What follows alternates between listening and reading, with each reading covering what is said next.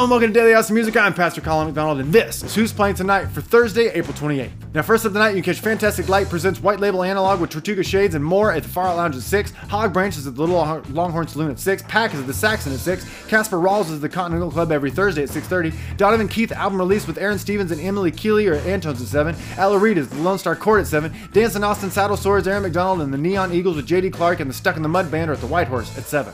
Monte Warden and the Dangerous Few are at the Parker Jazz Club at 8. Bonnie Whitmore is at the Continental Club Gallery at 8.30.